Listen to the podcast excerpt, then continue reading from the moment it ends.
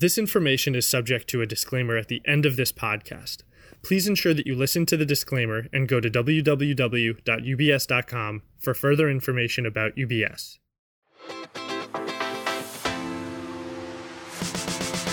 Hello everyone, and thanks for tuning in to UBS Global Research Pod Hub, a channel that shares insights from economists, strategists, and equity analysts on the pivotal questions and events shaping today's markets.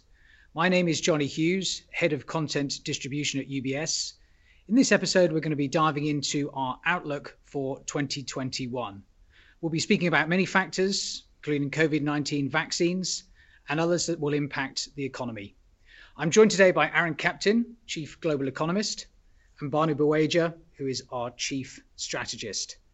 We're going to dive straight in, and I'm going to start with Arend if I can. Arend, perhaps you could offer some insights into the path of progress for the global economy over the next 12 months, and of course the pivotal role that the vaccine will play. Hi, good morning, Johnny. Yeah, everything hinges on the vaccine and the virus. I would say for the economy near term, it's more the virus. For the markets, it's probably more the vaccine. What we're assuming is that because of the rollout of the vaccines, we're going to get a material drop in the virus count in the second half of 2021. And that's when we basically have penciled in an accelerated private sector recovery. So until then, it's a little bit of a slog to keep the economy going. So we've had a quick rebound in the third quarter as countries emerge from lockdown. We're now really running out of that momentum, particularly in Europe, where we're sort of back in renewed lockdown. So we actually think we might contract again.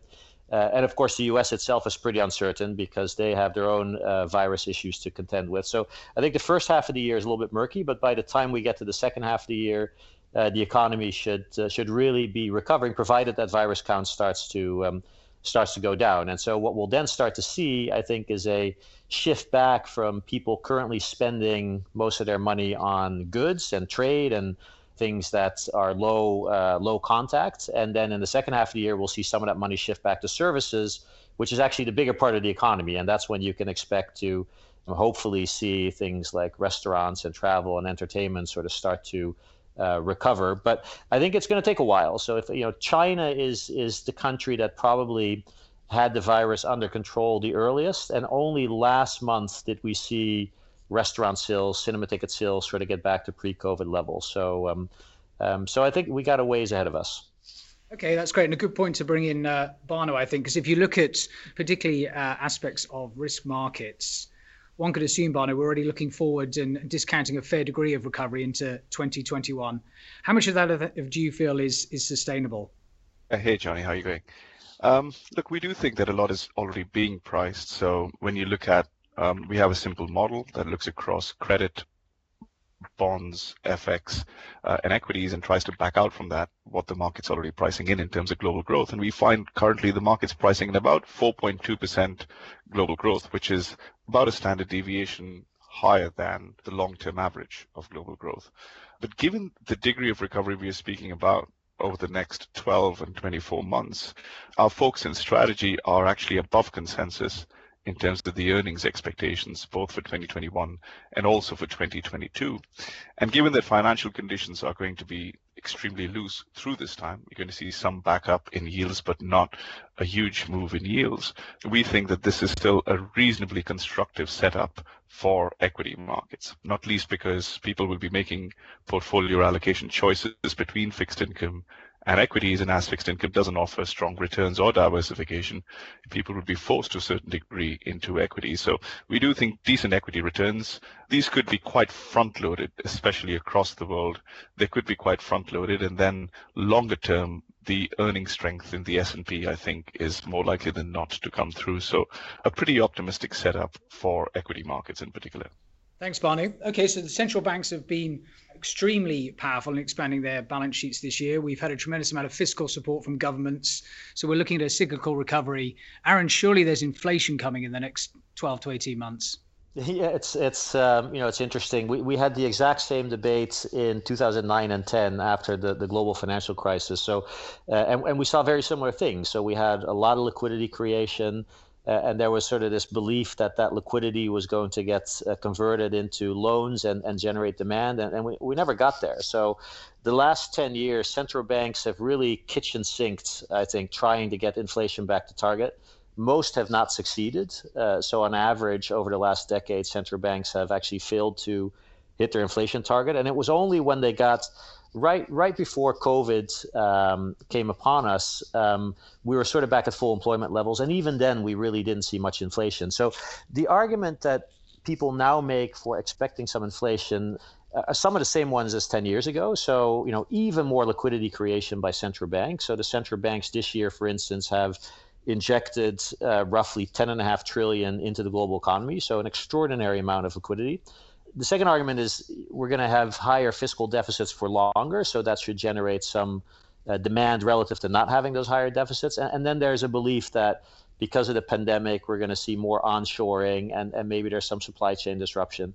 And we just don't believe any of those arguments. So, and I'll just very quickly go through them. So first, you know, big picture point is that, you know, despite the markets being where they are, we're still in the midst of an enormous output gap. So the enormous amounts of slack in the global economy, so about 4% of global GDP. And in that environment, with labor markets as damaged as they are, it is really difficult to generate wage pressure. And so you first need to close that output gap. That is probably going to take until something like 2023-24. So that's a long, long time away, just to get back to something that looks more like 2018-19. Then the second thing is, you know, that liquidity that the central banks are creating and injecting into the system to effectively normalize markets, that's not being converted into loans. The banks have, by and large, stopped lending in the middle of 2020. There was a surge of lending early in the crisis when corporates had to draw down on liquidity lines and they needed working capital.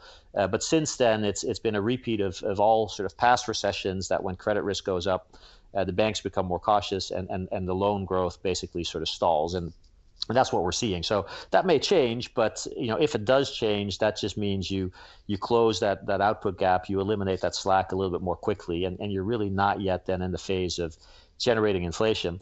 And then the deficits, you know, I agree that deficits are going to be contractionary. So we've had an extraordinary amount of stimulus this year, which is going to have to be unwound. So next year, we think about half of the stimulus is going to be unwound, and that is actually near term a drag on inflation, not a boost. And then the onshoring point, you know, that's an interesting one because there are some really interesting examples of things that we haven't seen in a very long time. So I'll give you one example. So there are shortages of very specific goods related to this pandemic. So for instance, used cars. So in the US, we had 2 months in a row where the prices of used cars went up by the most in 50 years, 2 months in a row. And that's because people don't want to use public transport and they want to buy cars, and there was a shortage near term. Now, those shortages actually get cleared quite quickly. In the last month of data, we've already sort of seen those shortages clear and the prices came way back down. But there are examples of that. The problem is there are very few examples of that. So if you really go searching for items where quantities decreased and prices went up, so evidence of supply shortages, you find very, very little. And so for all those reasons, we think it's underlying inflation. Really, probably you need until 2024-25 before you start to get back to central bank targets. Okay, great. Thanks, Arend. So just over to Bhanu then. It sounds like yields on the back of that discussion are going to be relatively contained from here. How does that fit into this cyclical view that you suggested early on in this recording? Are we looking for signals here for how sustained this cyclical performance may be?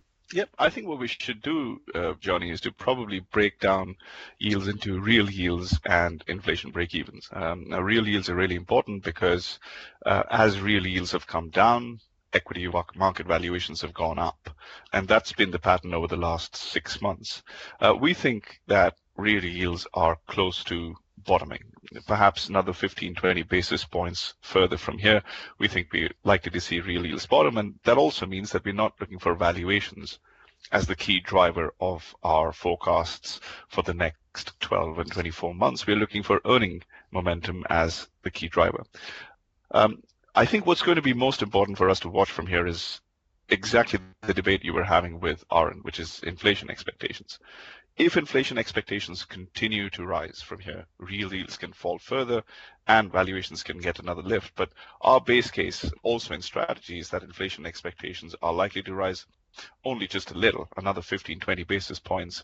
Just for context, you're already sitting in the US 10-year inflation break even at about 175 compared to a cycle high of about 2.2. So you're not very far from cycle highs at a time when, as you folks were discussing, the output gap still remains extremely large. So the market is already pricing in a reasonable amount of good news or normalcy on inflation. If inflation doesn't pick up aggressively from here, which is our base case view, and I think that's where we are a little bit against consensus, although sometimes it's hard to understand what the consensus is. If inflation doesn't pick up aggressively from here, then before long, the market will once again revert to the kind of investment that it knows and understands well over the last 5 years, which is growth. Low real yields, low nominal yields, inflation break-evens pick up just a little bit. And in that sort of a world, people will not be rotating into value aggressively. Going into cyclicals, I think, as we have found out this year, is not exactly the same thing. So there is a big gap between cyclicals and value, and I would argue small caps. So people will be looking to come back to the kind of investment patterns that they're more familiar with, which is good quality companies within growth, but they will still want, at a time when the output gap is slowly closing, with growth improving, even without inflation coming, they would still want cyclical exposure. Okay, understood. Thank you, Bhanu. So there's two other major macro topics I'd love to hit on, the dollar and then China. But just squeezing in between that, there's an interesting piece in the Outlook, I believe, Arend, on housing. Maybe you could flesh out what's unique about housing in this particular cycle. Yeah, so there's a famous academic paper that was presented at the 2007 Jackson Hole conference that basically states that every recession is basically about housing. And this is for the US. And what's interesting is housing, of course, has nothing to do with this pandemic. It had nothing to do with getting into this pandemic, but it appears to be having everything to do with getting out of it. So and it's not just the US. So for the US, we've seen some really strong data come through, and it doesn't sort of matter what housing indicator you look at, but it just seems to be booming. But that's actually something that's happening globally. And of course, what's behind that is that housing is the single most cyclical and most interest-sensitive sector in the economy, and we've had a massive decline in interest rates, and accommodation has been stepped up, and so housing is very sensitive to that. And so you can calculate what that does to residential investment, for instance, and we think it's been lifted by something like 8 percentage points in the second half of this year, thanks to the central banks. And so what you're seeing when you look at all the consumption and investment components, it's housing that is the first one to turn and is now accelerating us out into this recovery. Thank you. Very interesting, Arend. That's great. Just onto the US dollar then. It's been a one-way street for the dollar and for dollar-based assets for a number of years. Unsure who wants to take this one on. Maybe Bhanu would start things off. Sure. So we do think that the dollar is likely to weaken in the coming quarters, and we actually think that the dollar may have turned over the medium term as well. And that's quite interesting because in the early part of the dollar downturn, let's call it the phase one, the first 2 to 3 years, is when you see the biggest decline in the dollar. This time we think the decline in the dollar is likely to come primarily against developed market currencies. If you take a longer term view, here and now, as emerging market equities are likely to do better than the S&P over the coming months and perhaps 1 or 2 quarters, you can actually see some catch up from emerging market currencies as well. But if we speak slightly longer term horizon, then that's the time that we want to be thinking about the euro and the sterling more than we want to be thinking about emerging market currencies. The carry in emerging market currencies is low enough, and growth rates relative to developed market currencies, as developed market economies, are likely to land at levels low enough that capital coming back is going to be quite difficult to the same degree. So we're not expecting mean reversion out there. And that's why things like the euro, yen in the near term, potentially gold, remain some of the things that I think benefit from dollar downside. So this may not be as large a dollar down cycle as some of the previous ones, given that things like the renminbi and the bulk of emerging market currency is actually likely to lag behind. It's going to appreciate, but not nearly to the same degree as some of the developed market currencies like the euro and the sterling.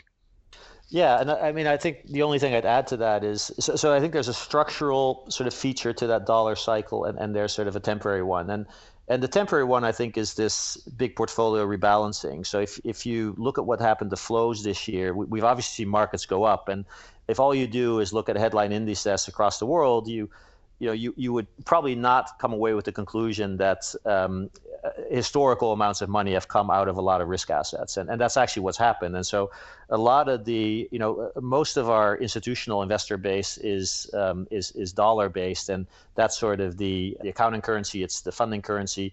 A lot of the risk off early in the year was associated with selling of foreign assets, which were converted back into dollars. And that money is basically sitting on bank balance sheets in the accounts of the non-financial, non-bank sector. And so what tends to happen as economies recover from recession, that money gets redeployed. And we're sort of going into that phase now where it's been a little bit murky, what the outlook is and whether we're going to double dip or whether we're going to have a clean recovery. But certainly as it becomes clearer with the vaccine that the recovery is going to be quite strong, we're going to see all that capital that's sitting on the sideline redeployed, and it is in the trillions. So we've been sort of aggregating balance sheets of, what do we think the sort of average portfolio looks like now compared to what it looked like pre-COVID and what it's going to look like post-vaccine. And there's easily, 4 to 5 trillion in cash that needs to be redeployed. And so that is going to go back into the global economy and effectively drive that dollar weakness, because it's going to be a lot of dollar selling involved in them buying foreign currency assets. So that's the near-term factor that gives you that front-loaded, I think, weakness. The structural feature, I think, is just the, if you go back to what the world looked like pre-COVID, the dollar was almost like a high-yielding safe haven.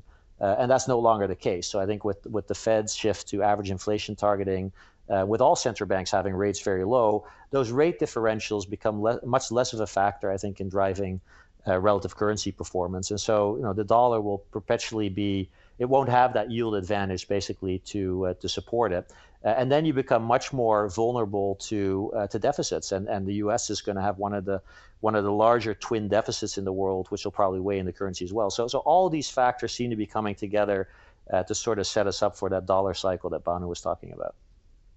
Okay, good stuff. Thanks, guys. Let's transition to our last talking point today, China. And Bhanu, you touched on the currency briefly. Hugely important in terms of influence geopolitically and from a growth perspective, and first in and first out of this particular cycle. Perhaps some insights as to how China can continue to influence and impart growth across the global economy. Arend first, maybe. Sure. So we have what looks to be a very high forecast for China for next year, a little over 8% growth. Now, that's a little bit of an illusion, and Bhanu's going to roll his eyes when I say this, but there's a statistical carryover. So basically what that means is that when you have as much volatility and growth as we've had this year, you carry a lot of that momentum of the recovery into next year. So actually the underlying growth rate for China is between 5 and 6. It's not 8. 8's going to be the headline number. 5 and 6 is what the run rate is, and we think 5 to 6 is sort of consistent with China's potential growth now. So we're going to see a lot of rotation within the Chinese economy, where this year it was all about public sector stimulus. So. Getting the banks to lend. There was a lot of infrastructure spending. There was a lot of fiscal stimulus. Next year, that's going to unwind, but it's going to be replaced by additional consumer strength. We think exports are going to hold up very well as the global economy recovers. And so we're going to have a lot of rotation and settle around something that I think is a little bit below pre-crisis levels. I think the important thing for markets is going to be that compositional change has different degrees of import intensity and spillover. So it tends to be the case, for instance, right now, that when you're spending a lot of money on the property sector and on infrastructure, that is relatively commodity intensive. So we may be going into a phase where you get less support from that, because it's much more about Chinese citizens spending on domestic services, which has different imports content, may also be import intensive, but it certainly is less commodity intensive. And so I think it's a little complicated, but by and large, China is looking, we think, very healthy going into next year. Yeah, and I'd just add to that, I think this point about the texture of Chinese growth is crucial, right? Because next year we're looking for fixed asset investment somewhere around 4 to 5%, which is not very high by historical standards. We actually think property sales not by accident, but by design, because the government is going to sort of tighten regulations there. Property sales are going to be quite weak. Property investment is going to be quite weak. And the reason we are focusing on this sector, and I think Arend also alluded to this, was because this is the most import-thirsty sector. That's spoken in economics terms, but in market terms, what that basically means is that that's the sector which gives you the highest EPS growth in Australia, in Europe. So that's the sector that influences markets across the world. Chinese consumption is less import intensive, and that's what we're expecting is going to do extremely well next year. We think this is going to be a consumption driven recovery. So I think the key message is that when you want to play China, you no longer play China through the rest of the world. You play China through China. One thing that I think we should pay close attention to, and I think could be a downward risk for markets more generally, is the degree of credit impulse coming from China. So this year, in fact, even before this year, last year, China had already started loosening its credit measures, and total social financing had begun to rise in Q4 of 2019. And through the course of this year, credit in China, measured by total social financing, has increased by about, at an annualized rate of between 30 to 40% of GDP. Next year, we think this number is going to be much lower, and the credit impulse actually goes down negative starting Q1. And typically when that happens, it's hard to see, and I go back to something we've discussed earlier, inflation expectations across the world picking up. Commodity prices is one key channel here. And this is why I think, especially for rotation, what happens to the Chinese credit impulse is extremely important. As the Chinese credit impulse becomes negative, the rotation to value becomes that much less sustainable in our view. And that's why we think of that rotation, particularly that rotation, as more temporary rather than permanent. So I think China itself will be fine. Guys, thank you very much. I think we could continue for hours, but I'm going to draw things to a close here today. So once again, thanks to Arend Kapteyn, Chief Global Economist, and Bhanu Baweja, Chief Strategist, for offering us insights into their 2021 outlook for UBS. My name's Johnny Hughes, and thank you very much for visiting the UBS Global Research Pod Hub. Do tune in again for more investment insights. This content has been prepared by UBS AG, its subsidiaries, and/or affiliates, and is purely informational in nature. It is not investment research and does not contain an investment recommendation nor investment or professional advice. It is not an offer or solicitation to engage in any investment activity, and you should seek your own financial, tax, and legal advice before engaging in any such activity. UBS has no responsibility to you in relation to this content. It has no regard to your personal circumstances or investment objectives, and receiving it does not imply any form of client relationship with UBS for any legal, regulatory, or tax purpose. This content is not intended for distribution into any jurisdiction where to do so would be contrary to law or regulation. UBS does not accept any liability over the content of such material or reliance upon any information contained herein. The views and opinions expressed by any guest speaker or third party are not those of UBS. Accordingly, UBS does not accept any liability over any such views and opinions expressed by such persons. This content is the valuable intellectual property of UBS, and UBS specifically prohibits the redistribution of it in whole or in part without its prior written permission. Copyright UBS 2020. The key symbol and UBS are among the registered and unregistered trademarks of UBS, all rights reserved.